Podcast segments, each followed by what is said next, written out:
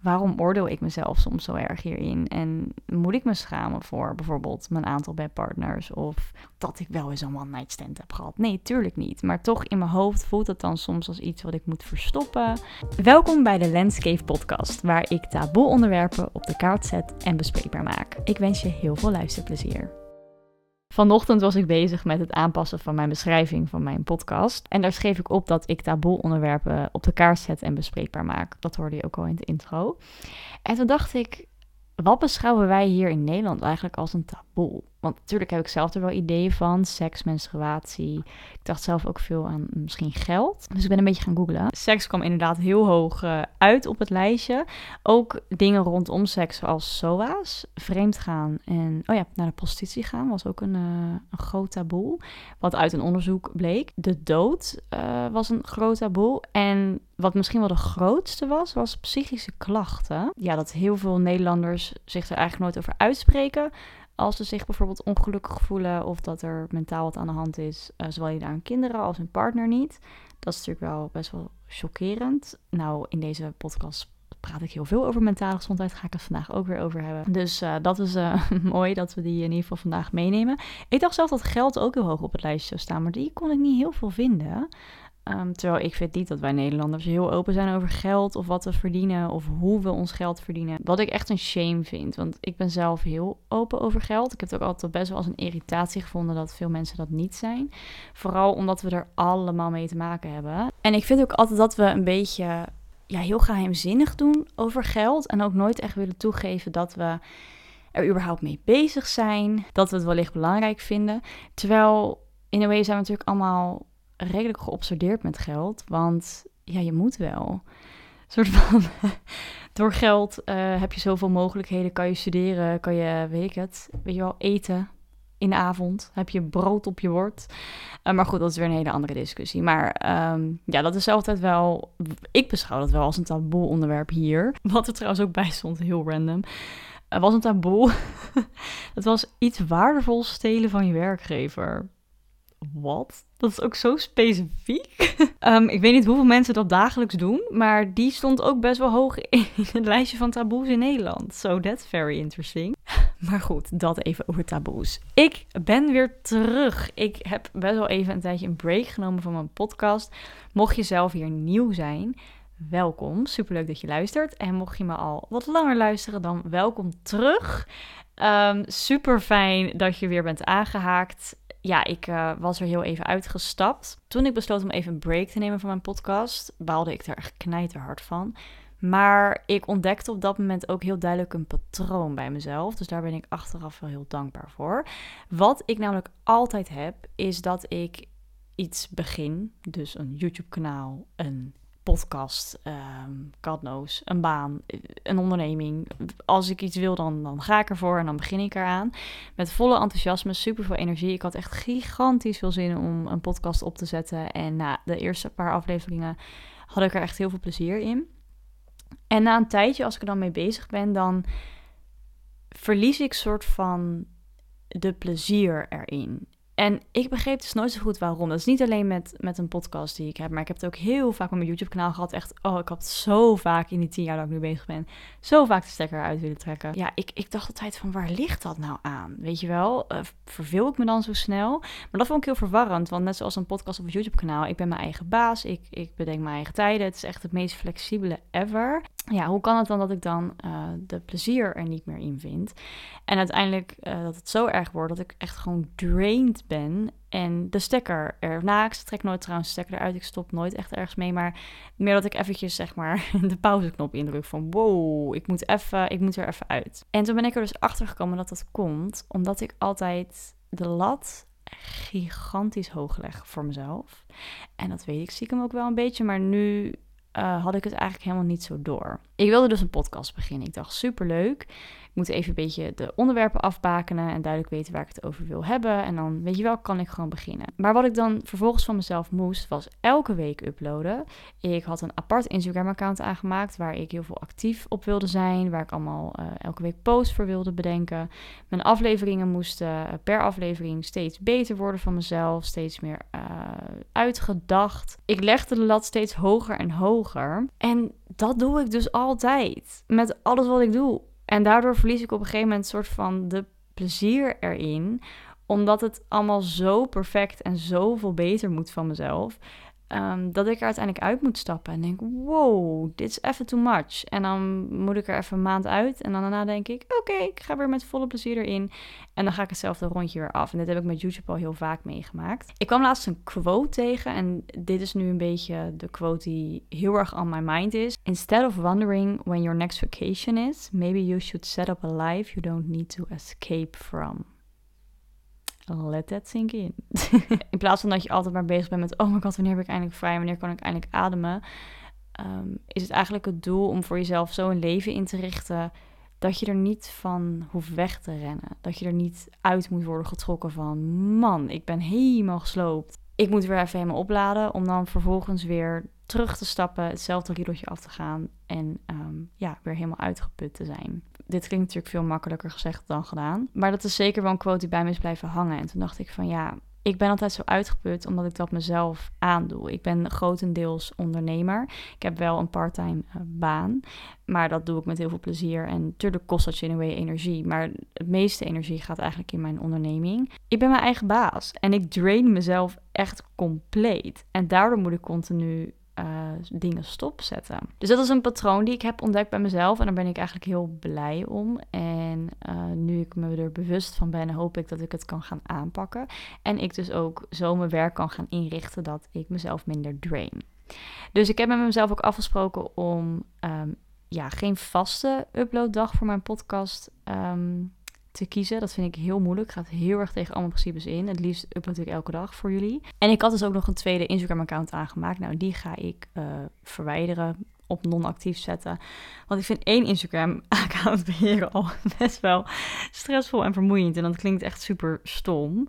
Dat leg ik mezelf ook helemaal op. Maar ik wil gewoon dan altijd actief zijn en de leukste content plaatsen en meerwaarde bieden met mijn content. En ik heb ook zoveel eisen voor mezelf daarin waar echt niemand om vraagt, behalve ik. Dus ik hoop dat ik daarmee de lat wat lager kan leggen voor mezelf. Ik was laatst een YouTube-video aan het kijken van een YouTuber, Strootless heet hij. Een ontzettend creatieve, leuke gast uit Australië, geloof ik. En hij had een video gemaakt over uh, stemmetjes in je hoofd. En hij had een paar hele goede tips gegeven over hoe je bepaalde stemmetjes in je hoofd kan herkennen. En hoe je ze ook eigenlijk uit kan zetten. En toen dacht ik, wow, dit is super interesting. En wat hij had gedaan is dat hij uh, zijn stemmetjes ten eerste um, in een categorie had gestopt. Dus hij had een stemmetje die uh, zijn perfectionisme was, een stemmetje die zijn angst was, een stemmetje die um, juist heel erg lui was in zijn hoofd, dus zijn luie kant die eruit kwam. En die had hij dus getekend. Hij had ze dus een naam gegeven en een gezichtje gegeven. En hij is zelf uh, ja, heel creatief, dus hij had het echt prachtig getekend. Stemmen in je hoofd zijn eigenlijk heel uh, ongrijpbaar. We hebben er niet echt grip op. Maar op het moment dat je ze personaliseert en ze een naam geeft en een gezicht geeft, wordt het opeens een soort van, ja, echt bijna mensjes. Waardoor je er dus ook veel makkelijker bij kan in je hoofd. En toen dacht ik, wow, dit is zo slim. Um, klinkt misschien echt een beetje crazy, maar ik heb het dus uh, ja, geprobeerd. Ik ben er dus de afgelopen tijd mee bezig geweest. En het heeft echt effect. Leuk hè, een podcast over stemmetjes in je hoofd. Het is leuk ook om aan te raden dit aan je vrienden. Van ja, ik luister een podcast over een chick en uh, die heeft allemaal stemmen in haar hoofd. en die geeft ze namen en gezichten. En ja, Raad het echt aan. Nee, maar even serieus. Ik vond oprecht een paar hele goede tips. Ik dacht die wil ik heel graag met jullie delen. Dus ik ben gaan nadenken over welke stemmen heb ik in mijn hoofd. Um, en natuurlijk, ik heb er heel wat. Maar ik heb er eigenlijk twee die ik vandaag naar voren wil halen. En um, ik wil vertellen waar ze vandaan komen. En ook hoe ik daar nu mee om probeer te gaan met die stemmetjes. Want die zijn eigenlijk altijd heel erg luid bij mij aanwezig. Nou, natuurlijk had ik het net al over dat ik altijd de lat heel erg hoog leg voor mezelf. En dat ik heel snel mezelf kan drainen en plezier kan verliezen in dingen. Nou, dat komt omdat ik uh, zwaar perfectionistisch ben. Kan je als een voordeel zien, als een nadeel. Uh, ik zie het vooral vaak als een, uh, een vervelende eigenschap van mezelf. Want ik heb mezelf er vooral mee. Dus ik ging nadenken, oké, hoe ga ik mijn perfectionistische stemmetje noemen? Ik noem haar Beb, want ze bebt de hele dag in mijn hoofd. Ze is alleen maar aan het beppen. Ik ben dus na die video dus gaan opletten van, oké, wanneer hoor ik Beb vaak in mijn hoofd? Nou, dat gebeurt dus vaak tijdens het werken en vooral ook als ik dingen maak. Dus bijvoorbeeld een podcastaflevering of een video of als ik gewoon creatief bezig ben of met mijn handen iets doe, dan, uh, dan komt mijn, uh, komt, komt Bebje komt dan even naar voren. En hij gaf de tip, en dit is uh, niet alleen van hem, maar dit is echt vanuit een theorie. Ik kan even niet helemaal noemen wat, maar dit is ooit door een soort wetenschapper of whatever is dit bedacht. En ik vond het echt bizar slim. Die had gezegd op het moment dat jij uh, nou ja, dat stemmetje heel erg hoort in je hoofd. Dus bij mij dus Beb, die dus tegen mij schreeuwt. Oh my god, het moet allemaal perfect. En je moet elke dag een podcastaflevering uploaden. Anders wil niemand meer naar je luisteren. En je Instagram is niet goed. En je content is niet goed. En nou echt, ze zegt de meest gemene dingen. Ja, op het moment dat je haar hoort, stop haar in een, uh, in een ja, pot eigenlijk. En draai die pot dicht. En zet Beb, of hoe jij ook dan dat stemmetje in jouw hoofd wil noemen. Misschien heb je ook wel een perfectionistisch stemmetje. Zet die heel hard. Dus laat Beb maar even helemaal, helemaal lekker afgaan. Dus dat doe ik dan.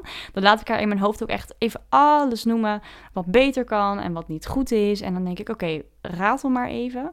En op dat moment um, gaf hij de tip om dan uh, vervolgens Beb helemaal als een soort mute-knop uit te zetten en haar in de kast te zetten. Zo van, hey, je gaat nu even de kast in. Ik heb je net gehoord, je hebt alles mogen zeggen wat je wil zeggen.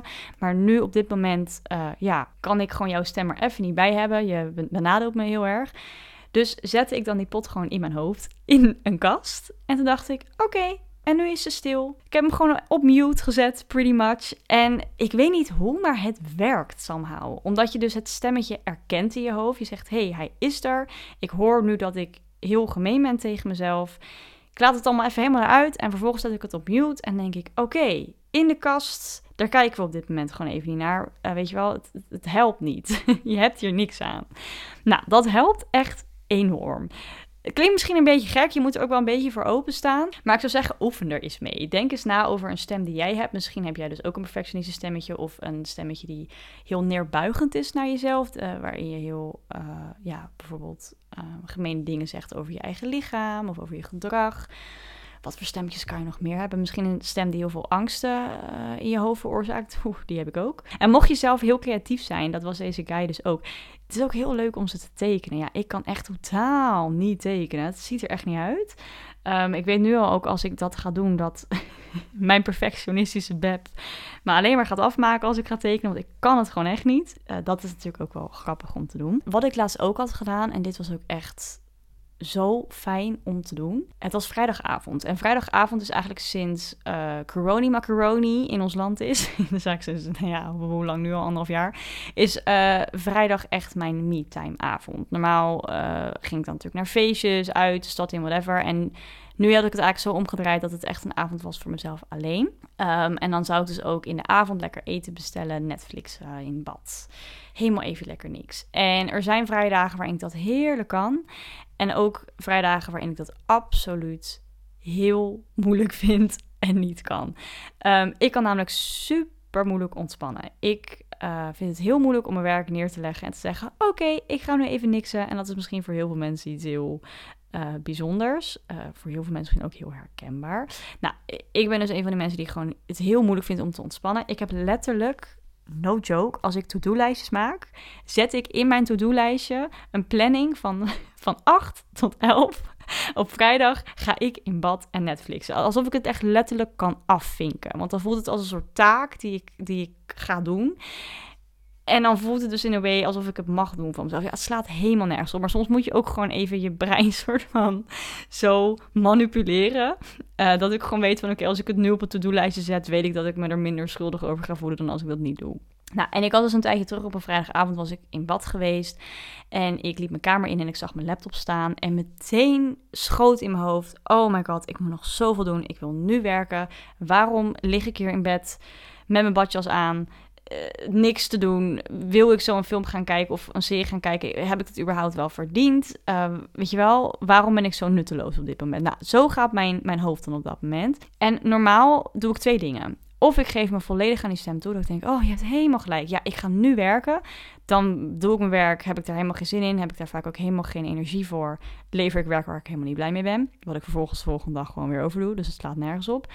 Of ik doe de stem heel erg weg. Dat ik denk, oh my god, hou alsjeblieft je mond. Ik wil gewoon ontspannen. Maar door iets weg te duwen, dat heeft gewoon niet heel veel zin. Dan blijft dat stemmetje alleen maar in mijn hoofd. En uh, ga ik vervolgens heel onrustig de avond door. Dus ik dacht, ik ga wat nieuws proberen. Ik ga het gesprek aan met het stemmetje in mijn hoofd. Dus toen ben ik op bed gaan liggen en toen heb ik mijn ogen dicht gedaan. Een beetje in een soort ja, meditatieve status. Dus alsof ik een beetje ga mediteren. Dus gewoon goed op mijn ademhaling letten. Lekker mijn ogen dicht. En toen ben ik echt even een soort van in mijn hoofd gegaan. En toen vroeg ik aan mezelf, oké, waarom voel ik deze drang op dit moment zo sterk? Waarom vind ik het nu heel moeilijk om niet even te ontspannen, terwijl ik juist deze avond voor mezelf daarvoor heb uitgecarved, zeg maar.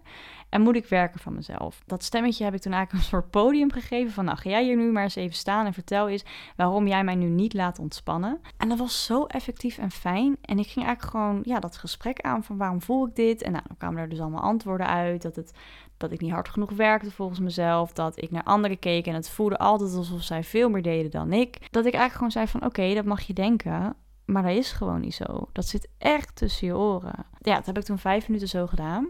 En toen zei ik als afsluiter tegen het stemmetje van... Je mag er zijn en ik weet dat je altijd in mijn hoofd zit. Alleen vanavond gun ik het mezelf echt zo erg om even te niksen. Zullen we gewoon morgen weer verder kijken? Het was alsof we een soort agreement hadden. Alsof dat stemmetje in mijn hoofd zei... Weet je wat, je hebt gelijk. We laten het los. Ga lekker Netflixen. We zien morgen wel weer verder. En toen was die druk om iets te doen, was er gewoon af. Het heb ik zo een heerlijke avond met mezelf gehad. Dat is ook zeker iets wat voor mij heel erg helpt, blijkbaar. En wat ik ook zeker vaker wil gaan doen. Nou, een andere stem die ik heb in mijn hoofd. En ik ben heel benieuwd hoeveel, denk voornamelijk vrouwen, um, dit stemmetje ook hebben. En dat is mijn slutshamer stemmetje. Ik noem haar Trula. Want ik vind haar niet zo leuk. Maar ze is er wel. Ehm, en ze is er eigenlijk al vanaf uh, jongs af aan. En met slutshamer stemmetje bedoel ik dat ik mezelf heel erg kan vooroordelen op het gebied van mijn seksuele verlangens. En ja, eigenlijk alles rondom dat onderwerp. Ik heb het ook wel eens eerder besproken in mijn podcast, maar ik was al heel jong bezig met mijn seksualiteit. Niet alleen met seks zelf, maar ook mijn nieuwsgierigheid naar waar val ik op, uh, op welk geslacht. Ik kwam er al vrij zo achter dat ik jongens heel interessant vond. Nou, wat vond ik dan zo interessant aan jongens? En uh, ik vond het zoenen interessant en het aanraken en hoe werkt het dan allemaal? En ja, ik had daar gewoon onwijs nieuwsgierigheid naar. Echt al vanaf heel jongs af aan. Een van de dingen die ik heel veel heb gehoord in mijn jongere jaren en ook in mijn tienerjaren. En dat is iets wat me de laatste tijd wel heel erg aan het denken heeft gezet. Is wees niet te makkelijk. En die opmerking heeft me altijd heel erg dwars gezeten. Omdat ik hem eigenlijk nooit zo heel erg goed begreep. Omdat ik zoiets had van: oké, maar wat is te makkelijk dan? Hoe moet ik dat interpreteren? Wanneer ben je te makkelijk en waarom vertellen we dit überhaupt? aan elkaar. Uh, want ik kreeg dit voornamelijk van andere vrouwen te horen. Zowel oudere vrouwen als vrouwen van mijn, mijn eigen leeftijd. En een van de woorden die ik echt het meest haat, ever, is het woord slet. En dit woord heeft voor mijzelf een behoorlijk diepe lading, omdat ik uh, toen ik jong was, vooral op de basisschool, behoorlijk ben uitgemaakt voor een slet. Vooral in groep 8. Ja, via MSM toen nog veel, maar ook in het echt. En dat kwam omdat ik een meisje was die heel veel met jongens omging. Uh, dat heb ik nog steeds. Ik uh, heb altijd 50-50 gehad. Ik ben heel goed met vrouwen, maar ook heel goed met mannen. En ik was vanaf jonge leeftijd altijd al gewoon heel goed bevriend met mannen. Ik voel me heel fijn bij mannen. Ik ben um, daar heel erg mezelf. En ik heb ook best wel een mannelijke kant. Ik heb een hele vrouwelijke kant, maar ook een mannelijke kant. En die mannelijke kant van mezelf vind ik heel fijn. Um, dus die kon ik heel erg uiten bij andere mannen. En met mijn mannelijke vrienden heb ik nooit een seksuele relatie gehad. Nooit iets in die richting. Daar heb ik altijd een hele duidelijke grens in. Uh, daar zijn we ook heel open over met elkaar. En vanaf jongs af aan um, had ik dat eigenlijk al. Normaal natuurlijk als je op de basisschool zit en ook nog op de middelbare school vooral aan het begin... is het heel gebruikelijk dat je als, als vrouw en ook als man... dat je elkaar gewoon een beetje spannend vindt en eng. En uh, je snapt mannen niet en mannen snappen vrouwen niet. En je vindt het gewoon spannend aan elkaar. En ik heb dat gewoon nooit zo heel erg gehad. Ik vond vanaf het begin af aan, ik levelde met beide heel erg goed. Dat werd blijkbaar niet heel erg in dank afgenomen. Dus uiteindelijk, uh, ja, werd ik daar heel erg voor uitgescholden dat ik een slet was. En ik begreep het woord niet helemaal, omdat ik zoiets had van, ik weet ook niet helemaal wat ik heb gedaan, waardoor ik dat ben. En sindsdien heb ik een ontzettend negatief gevoel bij het woord. En ik trouwens, als ik er niet voor was uitgemaakt, had ik er, dat denk ik, alsnog een heel negatief gevoel bij. Omdat het heel erg een, een woord is waarmee je als vrouw zo wordt onderdrukt. Alsof je soort van wat je doet, dat dat niet kan. Dat dat iets, I don't know, vies is of niet normaals. Of dat je dus makkelijk bent. Again, wat is makkelijk? En ik was laatst Ex on the Beach aan het kijken. ik heb het hele seizoen gevolgd. Echt, oh, fantastisch. Ik kan er zo van genieten. Ehm, wat ik ook zo heerlijk vind aan dat programma is dat gewoon iedereen heel open is over seks. En natuurlijk wel hè, op een bepaalde manier. Maar I mean, is ook alweer wat voor het zeggen. Wat ik daaraan wel lastig vond, dat was vooral via Rumach heb je dan een, uh, een serie over Ex on the Beach waar ze dan, nou ja, na gingen bespreken met elkaar. En een paar van die chicks, die maakten elkaar zo erg uit voor een slet en een hoer en een weet ik het wat. En ik vond dat echt zo best wel naar. Omdat ik zoiets had van, huh, maar jullie zijn allemaal zo open-minded. En jullie staan volgens mij allemaal heel open op het gebied van seks. Maar vervolgens shamen jullie elkaar er ook heel erg voor. Er waren dus ook heel wat YouTube-comments over. En dat, dat vond ik wel fijn om te zien. Dat iemand zegt hier... Ik dacht in aflevering 1 te zien dat de meiden gewoon lekker deden waar ze zin in hadden, net als de jongens, zonder dat daarover geoordeeld werd. Toch jammer dat dan nu weer termen als slet en hoer gebruikt worden, ook door Rumach zelf. Er wordt blijkbaar toch weer een onderscheid gemaakt. Zonde. En hier ook een comment. Ze hadden in de video bijvoorbeeld ook gevraagd wie van de meiden is de grootste slet. Oké. Maar bijvoorbeeld als een man zei dat hij de 100 vrouwen had aangetikt in het programma, ja, krijgt hij pretty much staande ovatie. Um, dus nou, om daar maar, maar even een voorbeeld in te geven. Ik vond dat gewoon best wel vervelend en irritant om te zien. Omdat ik zoiets had van, ja, dit is gewoon helemaal niet nodig. Nou, en om dus weer even terug te komen bij dat stemmetje. Dat stemmetje is bij mij eigenlijk al vanaf jongs af aan heel erg aanwezig. Ik denk omdat ik dus ook al vanaf jonge leeftijd uh, er heel veel over heb gehoord. En heel erg erover veroordeeld over ben. En ik heb dus ook genoeg vrouwen omheen gehad en vriendinnen omheen gehad die dan wel zeiden van joh, ja, ik zou eigenlijk wel op de eerste date seks willen hebben, maar ja, ben ik dan geen slet? En hebben mensen er dan geen oordeel over? En oh, dat kan eigenlijk echt niet. En ik ben dan ook altijd degene die zegt van... maar schat, je moet lekker doen wat jij wil. En als jij op de eerste date seks wil hebben, dan doe je dat lekker. Het is jouw lichaam, het is jouw seksleven. Echt niemand heeft wat over te zeggen, behalve jij. Dus de afgelopen tijd ben ik vooral ook uh, bezig met mijn stemmetje Troela. Um, wat meer te begrijpen en te kijken waar, waar ze vandaan komt. En door... Um, die eigenlijk wat minder een podium te geven. En om je even context te geven, ik ben nu al een tijdje single en ik ben heel graag lekker alleen. En ik ben nu ook eigenlijk helemaal niet aan het daten of op Tinder. Of ik heb daar gewoon even helemaal geen zin in. Ik heb trouwens wel Tinder, maar ik, ik zit er niet echt op. Boeit me niet. Dan begint iemand een gesprek en dan denk je, oh my god, moeite, ik heb geen zin. eigenlijk voor heel veel mensen herkenbaar.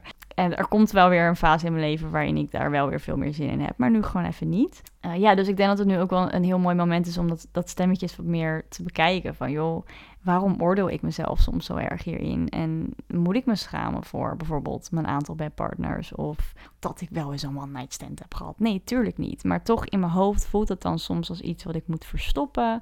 Of uh, ja, ik vind het ook best wel spannend om dan wel eens te delen hoeveel bedpartners ik heb gehad met mensen. Ja, dat is ook zeker wel een stem die ik de komende tijd, I don't know, waar ik meer wil naar gaan luisteren en begrijpen. En kijken hoe ik het zo kan omzetten dat ik mezelf minder vooroordeel als ik bepaalde stappen maak op het gebied van seks of daten. Of um, ja, het gewoon lekkerder laat zijn en denk, meid, doe lekker wat je wil. Dat zeg ik tegen echt letterlijk elke vrouw die ik tegenkom en die zichzelf in een way slut Maar die mentaliteit heb ik nog niet op mezelf kunnen toepassen. Dus ik hoop dat ik daar, uh, daar wel ga komen. Dat is het doel. Dit was hem voor deze keer. Ik hoop dat je het leuk vond om te luisteren. Ik vond het echt heerlijk om weer even lekker te kletsen en uh, mijn gedachten zo uh, tegen je te vertellen. Mocht je meer van mij willen zien, volg me vooral op Instagram, xlenette en op YouTube, Lenette Hermsen.